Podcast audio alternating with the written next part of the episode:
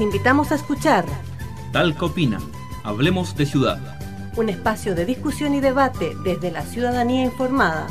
Conduce la periodista Carmen Muñoz Galaz.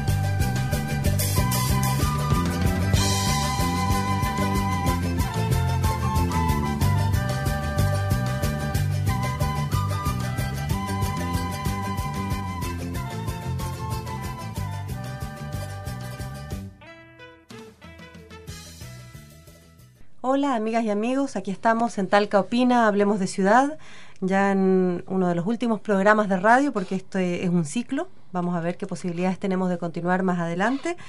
Eh, pero bueno, eh, para seguir avanzando en el día de hoy, vamos a escuchar un tema musical de Santiago del Nuevo Extremo, un tema que tiene bastante que ver con lo que queremos conversar en el día de hoy.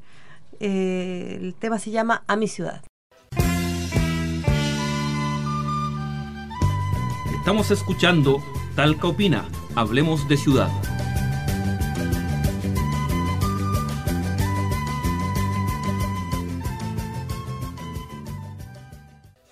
Hemos vuelto y vamos a presentar a las personas que nos, me acompañan acá en el día de hoy. Eh, ha estado anteriormente con nosotros, él es Roberto Ramos González, dirigente social del barrio sur de Talca. Hola, Hola. ¿qué tal? ¿Cómo están? Roberto, gracias por estar acá nuevamente. También David Olmos Guerra, dirigente vecinal del sector oriente de Talca. Hola, Carmen, buenas tardes. Gracias, hola. Dos barrios ahí distintos con opiniones diferentes y experiencias distintas. También nos acompaña nuevamente acá, como siempre, un buen apoyo para el, para el programa, Francisco Letelier Troncoso. Hola, gracias, gracias. Un placer estar con tremendos personajes como Roberto y David. Francisco es miembro de mm, la Escuela de Líderes de Ciudad y también de Surmaule. Y bueno, y como siempre está Juan Carlos, por Sí, supuesto, sí. ahí al otro lado.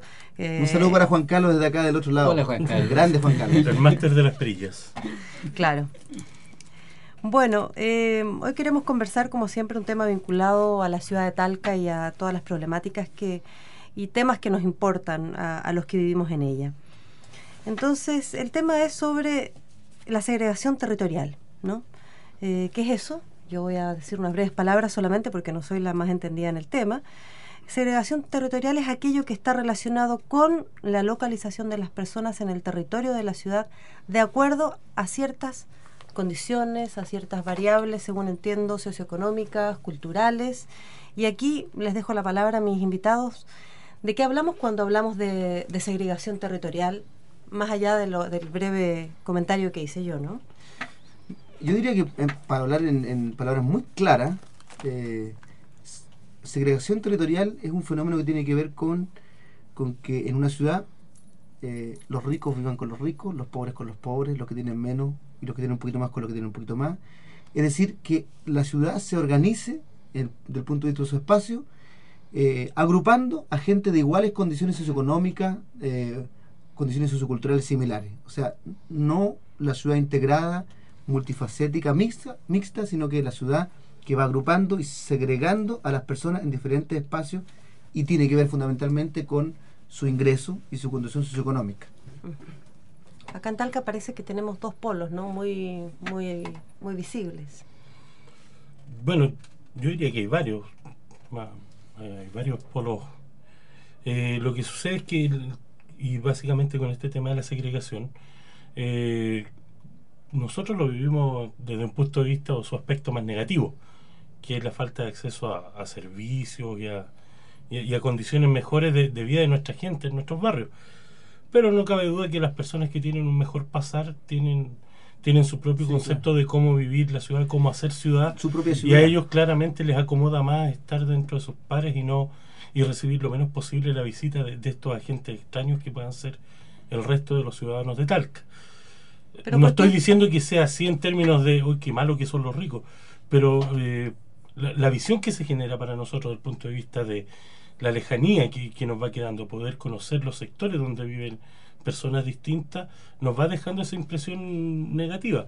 Eh, sería fácil de saber o consultar eh, cuánto han tenido la oportunidad de visitar los barrios donde viven las personas más acomodadas de Talca, solamente para Mm, saber mm. y, y tener una, una óptica de cómo se construyen lo- los barrios hoy día.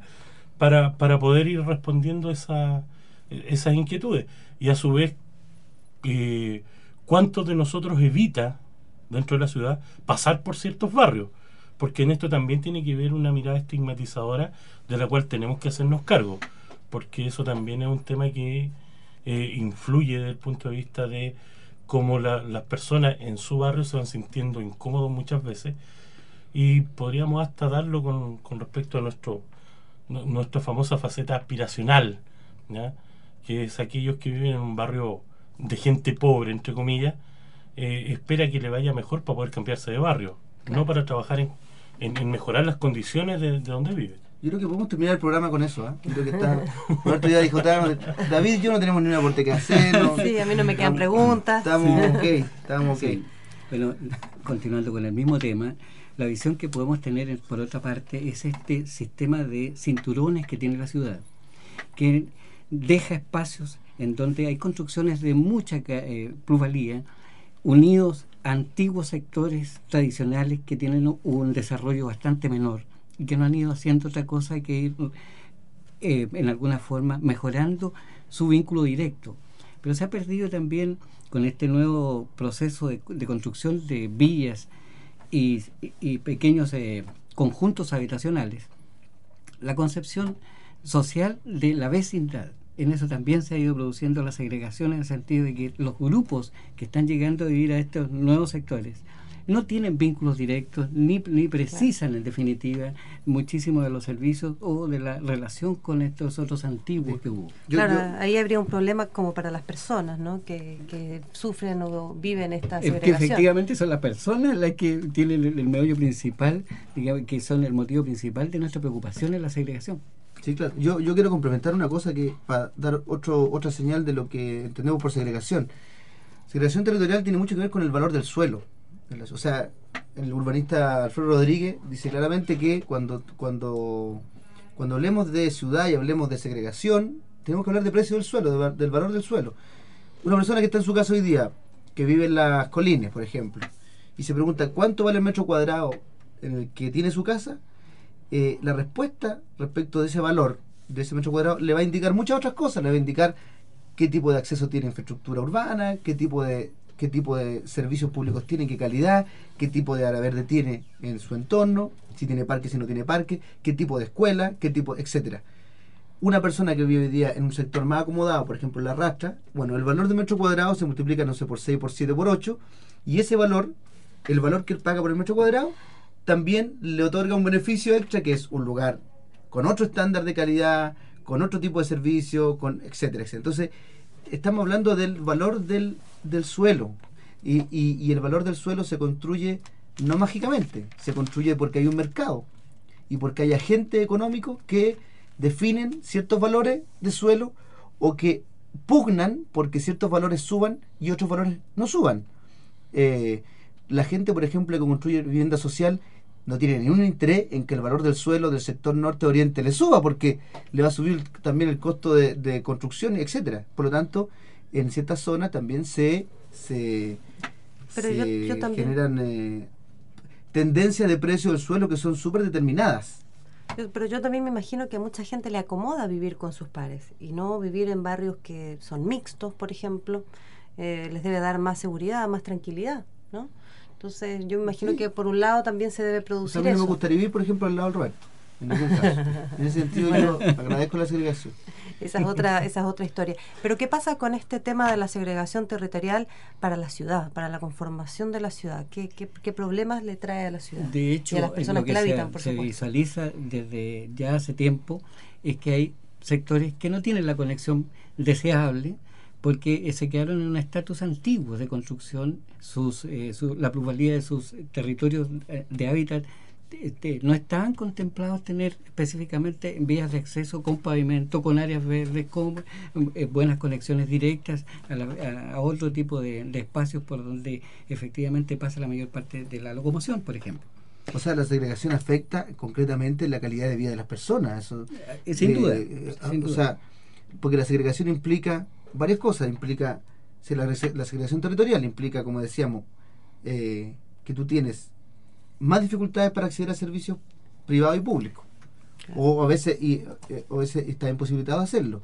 Genera que tu, tu estándar habitacional es menor, que tu estándar de infraestructura urbana es menor, que tus oportunidades sean menores, que tu geografía, que tu entorno sea un entorno de menor calidad. Y eso te afecta, afecta a los niños. la- o sea, hoy día, por ejemplo, uno ve en Talca que hay más lugares de esparcimiento para los niños donde hay menos niños.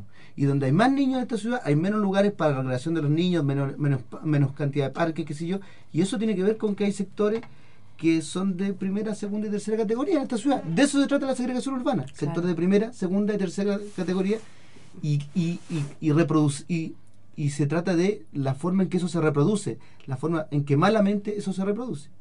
Además, si, si me permite Francisco intervenir, eh, eh, para hacerlo más patente, hay ciertas imágenes que, que, que se nos quedan claras, porque da la sensación de que con este fenómeno que ocurre en, en nuestra ciudad, que yo me imagino que, y, y por lo que hemos sabido, no es propio solamente de nuestra ciudad, sino que Mm, mm. es un mal de, que, que comparten muchos otros, pero bueno, no vamos a aplicar el consuelo de tontos en esto Mm. eh, tiene relación con ciertas imágenes donde eh, nosotros percibimos que hay ciertos lugares donde se vive bien, lugares donde se vive y derechamente lugares donde se sobrevive. Entonces, eh, eso genera un, un impacto también en, en- en nuestros vecinos, en nuestra gente, pero que, ojo, también tiene que ver con el tema de, de- de cómo, de cómo vivimos en términos culturales el hacer ciudad, porque en esto claramente tiene una responsabilidad la autoridad local, la autoridad regional, muchas veces también la autoridad nacional, eh, con los proyectos de, de inversión pública, pero también hay una responsabilidad en el mundo privado que hasta ahora ha sido muy poco explorado. Eh, nuestras organizaciones sociales eh, son muy activas en nuestros barrios, pero tienen poco poder de intervenir y de, y, y de Y de pinchar la agenda eh, pública más importante. exactamente, de, de- de influir en la toma de decisiones grandes en, en lo que es la construcción de ciudad. Y a su vez el empresariado no, no, no tiende puentes tampoco como para poder, eh, desde, desde este otro punto de vista, este otro actor que es sumamente importante en, en torno a la inversión privada, porque al final en torno a eso gira el tema de los empleos que afectan los bolsones de cesantía que, que existen en muchos de nuestra de, de- de nuestra población también y que además significa el tema de incluso acceder a servicios a distintos costos. Mm. porque eh, como, como dato anecdótico a lo mejor eh, podríamos Mm. voy voy a dar a conocer que en mi barrio que en el sector eh, sur camino a las colinas al otro lado del Piduco es más caro instalar internet instalar eh, televisión por cable que en otros sectores como el sector de la Florida porque la inversión de, lo, de la empresa privada está orientada a satisfacer otros barrios y no el barrio nuestro. Entonces ahí también hay, una- hay, un, hay, hay un factor muy importante en el cual hay que empezar a conjugar en esto, en el tema de que finalmente la ciudad, cómo se construya y los mecanismos mediante los cuales vayamos mitigando esto dice relación con una mejor relación entre los distintos actores Claro. que toman las decisiones de cómo construir la Oye, ciudad. yo, yo quiero poner un ejemplo. Sí, eso, ejemplo, justamente eso quería pedirles. ¿Qué ejemplos como para que los que nos están escuchando pudieran visualizar, no? O sea, hay, hay, hay, no voy a decir que medio de comunicación, pero hay una vez un medio de comunicación eh, y tiene que ver con el estigma. Dijo, en tal lugar hubo tal hecho delictivo, que sé yo, y lo, y lo señaló muy claramente. Bueno, nunca había sido en ese lugar, pero lo que pasa es que la tradición mandaba que en ese lugar se Ah, producían sí. muchos hechos, que sé yo, y, y ya re- reacciona automáticamente. Eh, en otro lugar de Talca, eh, hubo muchos problemas eh, con, lo- con, la, con la organización de la asociación de transporte porque no querían entrar al barrio, a- no querían circular por el barrio.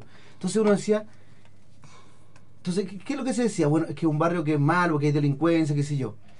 Entonces, ahí, bueno, ahí se nota la segregación concretamente, o sea, la segregación opera, opera en ese caso generando una señal que el mercado toma de una manera de una manera que tiene que ver con su interés. O sea, yo, empresario del transporte, no entro a un lugar porque está porque me da miedo, porque me pasan cosas, entonces no entro. Y contribuye a la Y segregación con- particular. claro, y, y- y la pregunta que, que yo me hago ahí o que surge es, bueno, pero ¿de quién es la responsabilidad? ¿Es de los vecinos de ahí? O sea, No, claro. ¿O es solamente de los vecinos? Lo- siempre cuando hablamos de lo que hace, lo que, lo que pasa cuando uno habla de segregación es que uno termina anexándole la responsabilidad del problema al sector donde ocurren cosas o al sector que está mal. Sí, claro. Y es un problema de la ciudad entera. O sea, si hay un sector en la ciudad de Talca que está complicado desde el punto de vista socioeconómico o está complicado desde el punto de vista del- de la seguridad pública, es una responsabilidad de la ciudad, Efectivamente. no es una responsabilidad del sector. Pero los problemas están absolutamente compartimenta- compartimentalizados. Entonces, no lo que pasa en ese barrio Claro. tendrán que de resolverlo. Y, es- de- y son casi problemas de los vecinos. Tendrán que conversen con su gente mala del barrio para solucionar. O sea, es una y también está el tema de la discriminación, ¿no? Cuando la gente sale a buscar trabajo Sí, yo- y, y dice que viene de tal barrio o pone en su currículum que vive en tal sector, eh, muchas veces no le dan el empleo. Entonces eso también Claro, tiene que ese, ver con la ese es un ejemplo muy claro, pero eh, tiene que ver con el tema más allá de la segregación, que es un, un hecho puntual que está sucediendo, eh, son las consecuencias. Y la consecuencia es que se está viendo esto con una mirada estigmatizadora y tal cual como tú lo acabas de indicar, es discriminadora. Claro. A mí me preocupa un tema que estoy visualizando desde hace un poco tiempo y es que en, estos barrios en los que vivimos nosotros, en mi caso en el barrio Oriente, veo frecuentemente los niños jugándose en la calle porque no tienen espacios destinados para el esparcimiento equipados necesariamente cuando la autoridad debiera eh, preocuparse y debió preocuparse desde un principio de ir equ- equipándolo porque no puede ser responsabilidad exclusivamente de, de las uniones comunales, juntas vecinales o de los vecinos en concreto. Los niños jugando en la calle están en un momento eh, en, en peligro en todo instante porque ellos al distraerse con lo que quiera que hagan, por una parte impiden la locomoción normal y por otro lado, evidentemente, con los estropicios que produce la pelota o lo que sea en los virus que están muy cerca uno de, de, de otros en las construcciones. Pero aparte de eso, en el último tiempo están ahora participando sus padres. Ellos también están constituyendo entonces parte de este proceso segregatorio de ocupar los espacios que están destinados a otra cosa. Y, y en esa forma se va perdiendo el espíritu concreto de perseguir, de buscar usar los espacios que deberían hacerse, usarse para ello, que son aquellos más libres, que, que pueden constituir pequeños eh, canchas, y que aunque hubiera multicanchas, no las van a ocupar, porque están acostumbrándose en concreto a que, en definitiva, en su metro cuadrado se cumplan casi todas las funciones del ser humano, desde todas las generaciones. Sí, claro.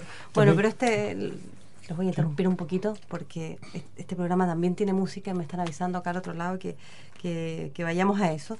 Un tema que propuso acá eh, nuestro amigo David eh, del disco Dos pájaros de un tiro, ¿sí? Sí, Dos pájaros de un tiro de Serrat con, con Sabina. El tema No hago otra cosa que pensar en ti y seguimos conversando a la vuelta.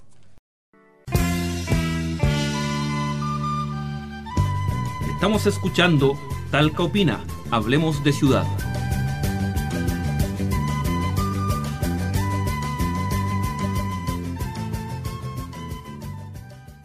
Hemos vuelto, ahí estábamos escuchando a Sabina Conserrat, no hago otra cosa que pensar en ti. Y bueno, estamos acá conversando con Roberto Ramos, dirigente social del Barrio Sur, eh, David Olmos, dirigente vecinal del sector Oriente, y con Francisco Leterier, nuestro amigo de Sur Maule, sobre el tema de la segregación territorial. Y habíamos dejado ahí a Roberto con un comentario, no sé si todavía podemos decir. Sí, eh, es que más que eh, dejar eh, en claro sentado que esto tampoco es un tema que surja por generación espontánea. Es decir, aquí hay un factor de toma de decisiones, que es importante eh, ver cómo se están tomando esas decisiones para ver de qué forma podemos intervenir.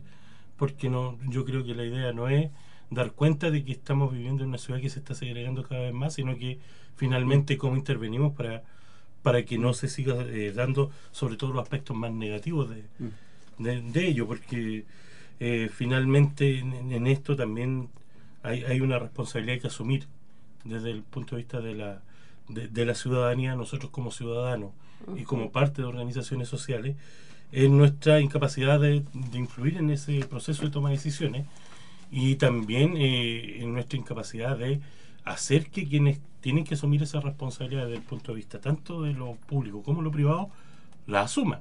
Claro.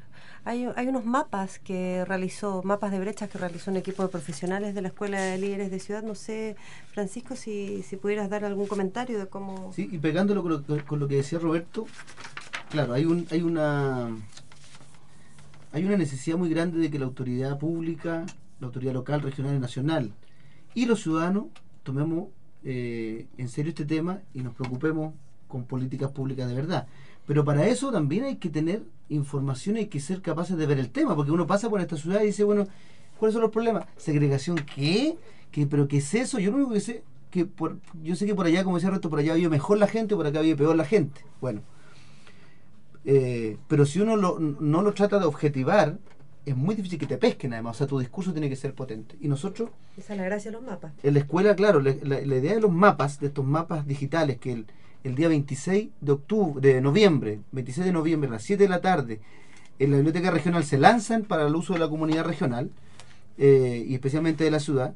Estos mapas lo que hacen es graficar, eh, georreferenciar diferentes problemáticas como eh, área verde urbana, inversión pública y privada en la ciudad, acceso a la educación, calidad de la educación, eh, transporte, ingreso, lo ponen en un mapa y te está mostrando cómo se comporta la ciudad. Y, y, y tú puedes ir comparando. Entonces, lo que uno ve, y con, esta, con esto cierro esta idea, lo que uno ve es que en, en, en, todas las variables, o sea, en todos los temas que uno toma, si, si es transporte, si es área verde, si es inversión, la ciudad se comporta de igual manera. ¿Y cómo se comporta? Concentrando los mejores estándares de vida y la mejor, la mejor calidad de inversión en ciertos sectores, que son básicamente dos hoy día, en el centro histórico de la ciudad y en el sector del mall, del casino, digamos, en ese, todo ese sector, Sí, claro. y los peores indicadores de, en, todas las, en todas las variables que tomamos se concentran básicamente en el sector norte y en el sector oriente de la ciudad. En los otros sectores también hay muchos problemas. Roberto también querrá levantar la mano ahí, pero en general el patrón que muestra es que hay sectores que están acumulando la mejor calidad de vida y hay sectores que están acumulando los problemas, por decirlo de alguna manera. Y eso Ujú. tú lo puedes ver con los mapas. Bueno, precisamente es una excelente oportunidad para que la mayor parte de la ciudadanía que tiene interés y, y que procura conscientemente eh, informarse respecto a este tema de que, que la- los mapas se están arrojando como información actualizada.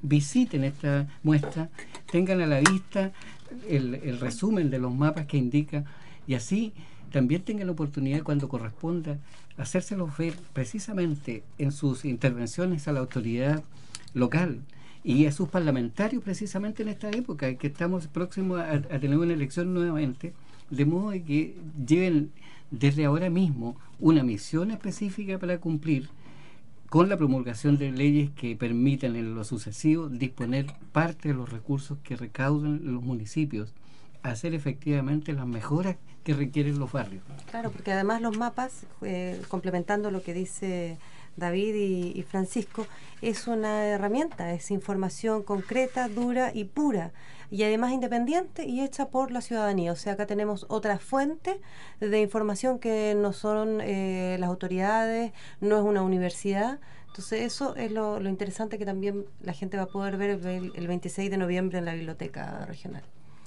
Sí, bueno, y, y además, junto con, refrendando absolutamente lo que acaba de decir David y Francisco con respecto al, al tema de, de, de- lo que significa ver realmente el mapa, porque hay una lectura bastante brutal con respecto a esto en, en lo que es la toma de decisiones, ya mirándolo incluso más, más en números con respecto a la inversión pública y privada en, en esta ciudad.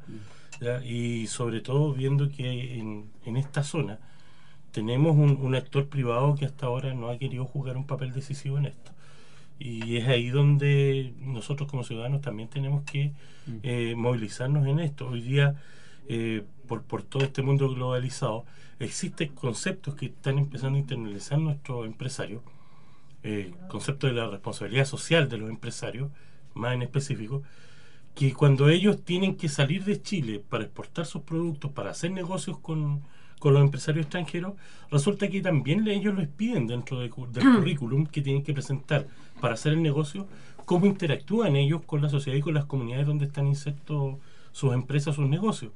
Y ese es un tema que hasta ahora nosotros tenemos que hacernos cargo que no hemos explorado suficientemente, ni hemos trabajado tampoco con, el, con la empresa privada y, me- y, y nos hemos agotado un poco en discutir eh, cómo debiera hacerlo la autoridad, tanto local, regional o nacional.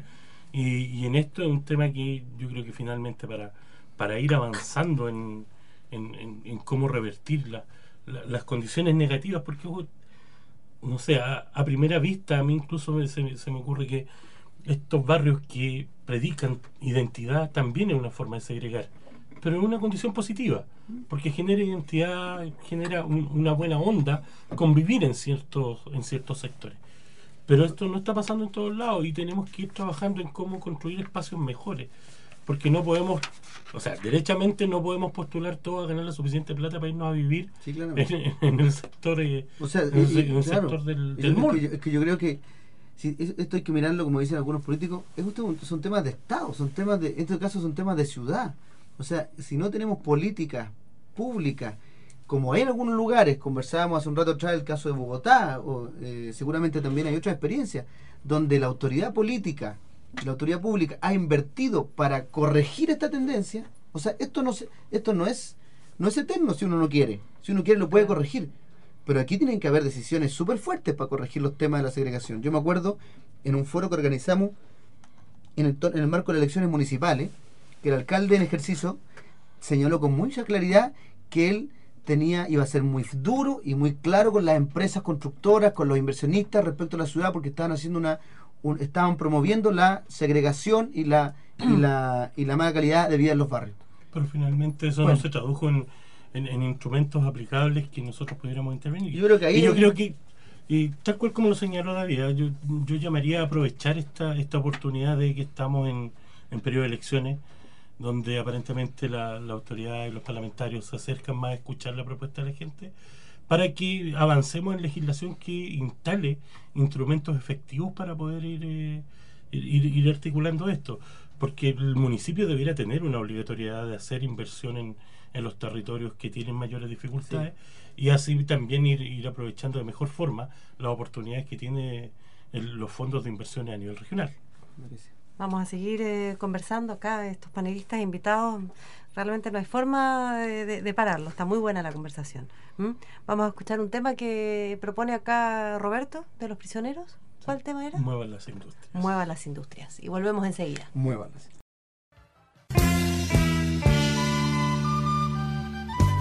Estamos escuchando Talca Opina, Hablemos de Ciudad.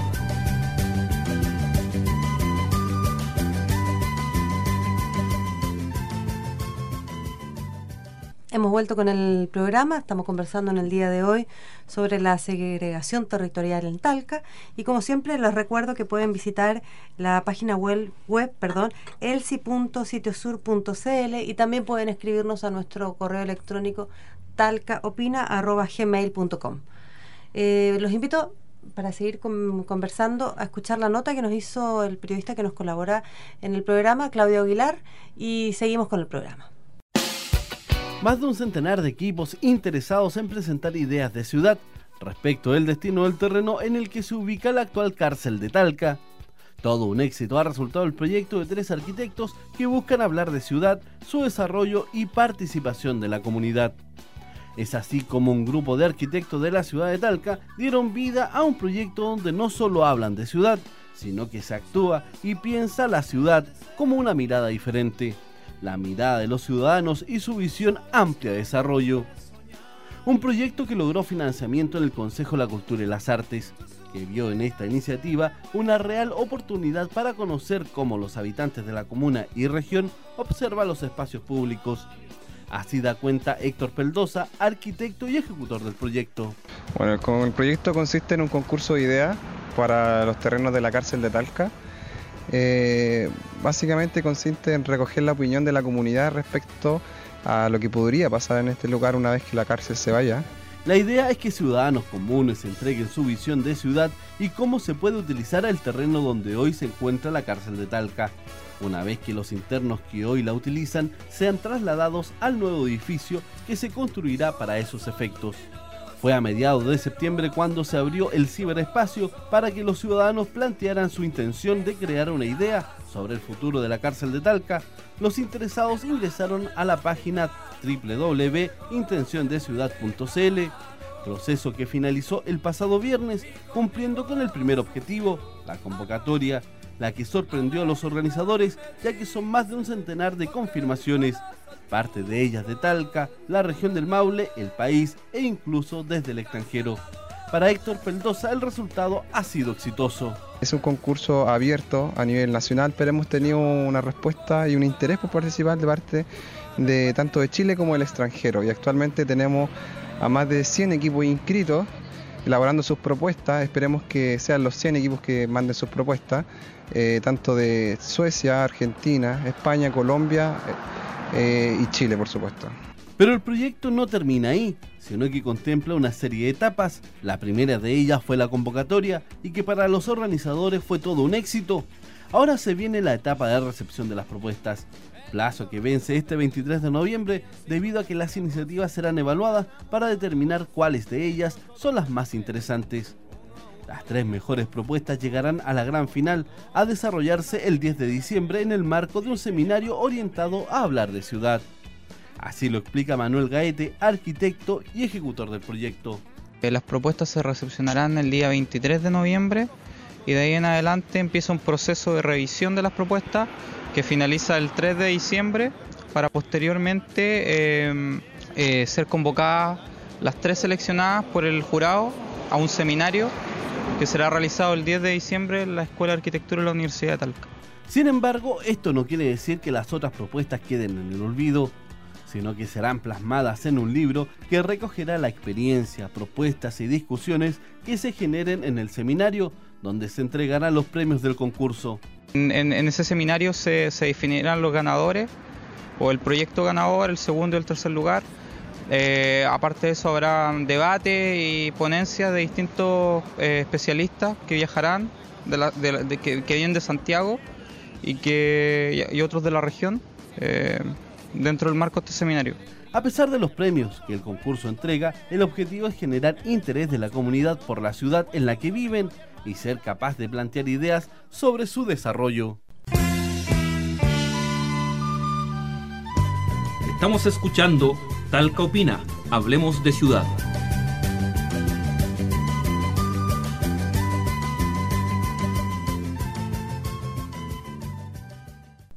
Ahí estaba la nota de Claudia Aguilar sobre este concurso aquí en la ciudad de Talca, llamado Intenciones de Ciudad, que tiene que ver con eh, la, recibir este, propuestas de la ciudadanía, proyectos, ideas de proyectos sobre el espacio que va a dejar en un futuro la cárcel en la ciudad de Talca. Yo creo que tiene que ver, mucho que ver esta nota con el tema que estamos conversando en el día de hoy. Efectivamente, porque ahí hay una instancia en la que la ciudadanía incluso de carácter internacional ha, habido participación, está haciendo aportes para incorporar algo propuesto precisamente por los habitantes de la ciudad en un lugar que emblemáticamente ha constituido historia en Talca. O sea, tú abres con esto, o sea, tú puedes abrir o cerrar conversaciones en torno a la ciudad. En general las conversaciones en la ciudad se cierran, o sea, los temas no se, no se ponen en el debate público. Este proyecto lo que hace es que abre la conversación, pues la, la saca a la luz, independientemente de lo que pase en concreto, abre una conversación y en esa conversación, no solamente, porque claro, efectivamente participan equipos de arquitectos o de, o de varios profesionales vinculados con el tema de urbanismo. Yo sé que eh, yo formo parte del jurado del proyecto y participan, están participando alrededor de 80 equipos de todo el país y además de otras partes del mundo. A pesar de que es un concurso de ideas para equipos eh, vinculados a los temas, eh, también la intención del proyecto es abrir un debate público y, y, ya hemos tenido debate, porque ya salió el Ministerio de Justicia hace un tiempo atrás diciendo que la cárcel no se tocaba. A mí me sorprendió mucho, la verdad, no, no lo sabía, no, no, no estaba en mis libros que eso seguía siendo cárcel, pero eso es lo que hace, o sea, abrir el debate, poner las piezas en movimiento y dinamizar la discusión. Hablar, de, hablar de la ciudad. la oportunidad, precisamente. yo lo vincularía con, con, el intento que hubo de, de, de, instalar una discusión sobre qué hacer con el borde río. Eh, yo creo que son ejercicios que son necesarios ir, eh, ir normalizando. Ir normalizando. Es decir, no podemos seguir teniendo una ciudad que se construye eh, a espaldas de la ciudadanía. Llegó el momento en que nosotros tenemos que empezar a exigir esta, apertura de ventanas, esta apertura de puertas para poder entrar a discutir lo que queremos que se construya en, nuestra ciudad. para así el día de mañana finalmente llegar a instalar la discusión como eh, la ciudadanía se transforma en actor importante en esta toma de decisiones. Y ojo que muchas veces se ve como negativo esta confrontación de autoridad versus ciudadanía pero si nosotros lográramos transformarlo en, un espacio de, de gestión eh, participativa, eh, sería un- una cosa muy importante, porque tal cual como lo dijo Francisco, o sea, eh, está el, el ejemplo de Bogotá, está el ejemplo de Puerto Alegre en Brasil, eh, hay varios otros ejemplos de Latinoamérica donde la participación de los ciudadanos en, el, en las decisiones de ciudad importan una mejoría eh, Sí, claro. que no Además, menor. no- no- nosotros no tenemos una ciudadanía que va al choque, nosotros, nuestra ciudadanía es bastante Oye, eh, reflexiva, qué sé yo, y le interesa, o sea, Y es tenemos- muy propositiva, ¿eh? Hay que rescatar eso. Nuestra gente es muy, es muy buena para proponer. Sí, sí. Entonces, hay que aprovechar esa energía que está ahí. Yo creo que este proyecto apunta a eso. Una, aprovecho de mandar una, una felicitación para Sebastián González, Manuel eh, y el otro colega que no me acuerdo cómo se llama. Son un grupo de tres arquitectos jóvenes que han impulsado este proyecto con mucho esfuerzo y yo creo que les va a ir muy bien. Y, y lo último reflexión respecto al tema. Así como en ciudades como esta que van creciendo, van aumentando los problemas, también inevitablemente van aumentando los espacios de diálogo en torno a la ciudad. Eso también es un fenómeno que yo creo que, que se va produciendo. A lo mejor hace 6 o 7 años atrás, no sé, las organizaciones sociales tenían este tema menos incorporado, la escuela de libre ciudad estaba partiendo, qué sé yo, pero después de 6 o 7 años, hoy día yo creo que hay más gente que conversa el tema de la ciudad. Claramente hay más gente porque es un tema que uno lo vivencia con más, con más fuerza todos los días. Y este proyecto de estos arquitectos jóvenes demuestra eso, que, que la cosa se va abriendo, hay alguna apertura en, en el tema. Los invito a hacer un poquito de, de síntesis, como para ir eh, eh, cerrando un poco de el tema del día de hoy sobre la segregación territorial en la ciudad de Talca, a, a plantear, lo hemos hablado un poco, pero síntesis, ejemplos concretos de posibles soluciones con respecto a la segregación territorial en Talca. Si, si tuvieras que decir, Roberto, dos, tres. A ver, eh, qué más Yo- sintético que eh, integración buena, segregación mala. Eh, no, no, nunca tanto. es como muy, muy, muy. Bueno, yo creo que lo- los espacios de participación y de, y de apertura a escuchar por parte de la autoridad, y vuelvo a insistir, incorporando también a, a los actores privados en esta, en esta conversa, en, en esta mesa, eh, es es un tema que hasta el día de hoy se ha intentado muy poco y en ejercicios muy reducidos, donde han dado buenos resultados. Creo que hay que irlo aplicando un poco más a escala, ya que estamos hablando de ciudad, eh, vista desde los barrios, yo creo. A mí me motiva mucho el hecho de que estamos en un periodo específico en el que es posible hacer peticiones y demostraciones de requerimiento a las presuntas autoridades por ser elegidas. Y considero que esta, en esta oportunidad es conveniente rayar esta cancha en forma ciudadana para, para explicar y, y pedir en forma enfática aquellas cosas que son requeridas por la ciudadanía para mejorar su entorno, para una vida mejor realmente. Yo en realidad comparto lo que han dicho los, los compañeros, camaradas, no sé qué son, correligionarios, no sé qué son. Eh, yo creo que agregaría eh, información, o sea, producir información, y ahí, por ejemplo, yo creo que las universidades están en deuda con nosotros. Nosotros tenemos en Talca eh, varias carreras de arquitectura, algunas han- se han metido en temas interesantes, eh, como la Universidad del Mar, que se metió en el tema de Borde Río, pero en general tenemos un déficit Mm. de nuestra universidad entregando información a los ciudadanos para tomar decisiones mejores. Entonces, producir más información, que esté disponible la información para tomar decisiones, eh, seguir canuteando con el tema de, yo lo digo con mucho respeto con los hermanos evangélicos, ¿eh? para mí significa... Para mí, para mí significa la capacidad de convencer a otros de estar ahí, de pararse en la esquina y seguir, seguir peleando el tema de la importancia de debatir respecto al tema de la ciudad. Yo creo que es un tema que no, nos- no, no- que no nos podemos dejar de, de trabajar nunca en ese sentido. Necesitamos contribuir a mayor densidad de la conversación. Eh, sumarme a lo que decía David respecto del tema de las elecciones, yo creo que es un momento para, para hacer propuestas, para demandar, para interrogar a los candidatos respecto a los temas urbanos, los temas de ciudad, particularmente el tema de la segregación. Eh, y, y finalmente, eh, yo le invito a las personas que están escuchándonos, que no conocen Talca, que lo conozcan, que lo recorran, que recorran diversas, diversos, sus diversos sectores, que, que se enteren de, de las diferentes formas de ocupar la ciudad que tenemos, que conozcan eh, eh, la forma en que se construye la vivienda en uno y otro sector, que conozcan sus calles, su, su, a su gente, que conozcamos la ciudad. O sea, si no conocemos la ciudad, jamás vamos, vamos a tener la posibilidad de construir una imagen común de la ciudad que tenemos. Y la identidad urbana no va a ser un cuento posible para nosotros. Entonces, salgamos a conocer la ciudad, eh, eh, interesémonos por lo que está pasando en ella y a partir de eso tomamos posición.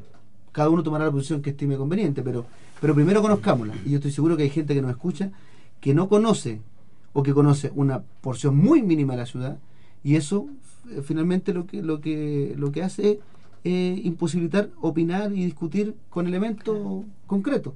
No hay ningún territorio en Talca, ninguna población en Talca donde no, donde tú no puedas eh, construir una vida con otros.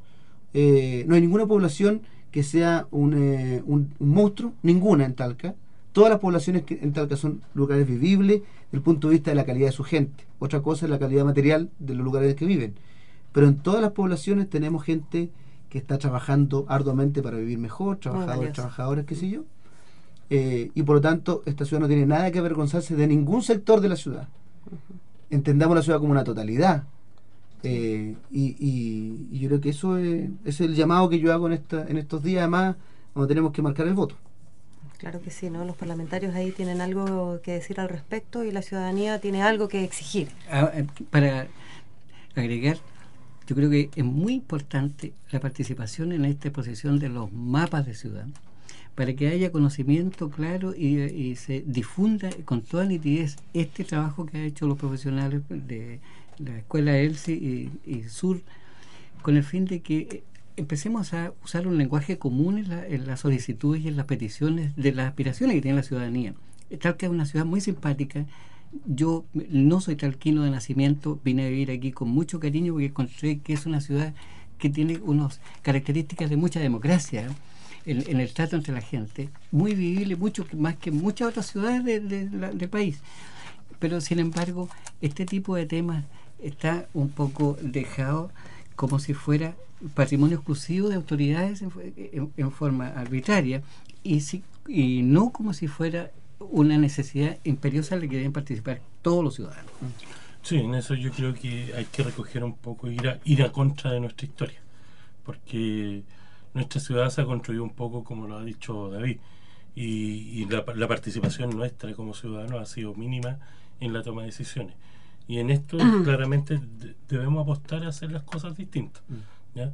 Y, y claro, y a los ciudadanos que conozcan estos mapas, nuestros parlamentarios que lo conozcan, nuestras autoridades municipales que lo conozcan, pero además que de, de conocerlo, que empiece a usarse como un instrumento para ver cómo vamos eh, mejorando la toma de decisiones de la construcción de ciudad. Yo creo que ese es un llamado urgentísimo. Una, un último, eh, reivindicar el programa Quiero mi barrio, que en esto ha sido un aporte. Eh, en los últimos 20 años nunca se ha invertido tanto recursos en un sector eh, como lo que se hizo, se hizo estos últimos años en Barrio Norte. Es absolutamente insuficiente. Yo llamaría a los parlamentarios a que eso sea ley, que se transforme en una ley. Eh, es- pero yo creo que es una señal interesante que ha dado este gobierno. Yo creo que eso hay que valorarlo. Queda mucho por hacer, pero hay, una- hay un punto de partida. Bueno, el tema queda abierto, parece que vamos a tener que seguir la conversación en otro lugar. Les doy de nuevo las gracias a, Roberto, eh, Francisco y, David por acompañarnos. Eh, y a toda la audiencia que está al otro lado del micrófono y a través de internet en elsi.sitiosur.cl y bueno agradecemos como siempre los comentarios en el correo electrónico talcaopina.gmail.com y bueno a nuestro radiocontrolador que está al otro lado del espejo Y muchas gracias Carmen también a ti. Gracias también. Eh, dejamos la invitación abierta a seguir hablando de este tema. El 26. Sí, claro. Eh, sobre la segregación territorial. Cuando llegue un parlamentario o futuro candidato al Parlamento a su población, háblele de estos temas. Y bueno, la invitación al 26 de noviembre, día jueves, a las 7 de la tarde, en la Biblioteca Regional. Los invitamos al foro eh, donde vamos a presentar estos mapas de la ciudad de Talca. ¿Mm? Muchas gracias, gracias a todos y a Gracias, todas. gracias ¿Mm? Gracias total. Esto fue Talca Opina. Hablemos de ciudad. Un espacio de discusión y debate desde la ciudadanía informada. Un programa producido por la Escuela de Líderes de Ciudad con la conducción de la periodista Carmen Muñoz Galás.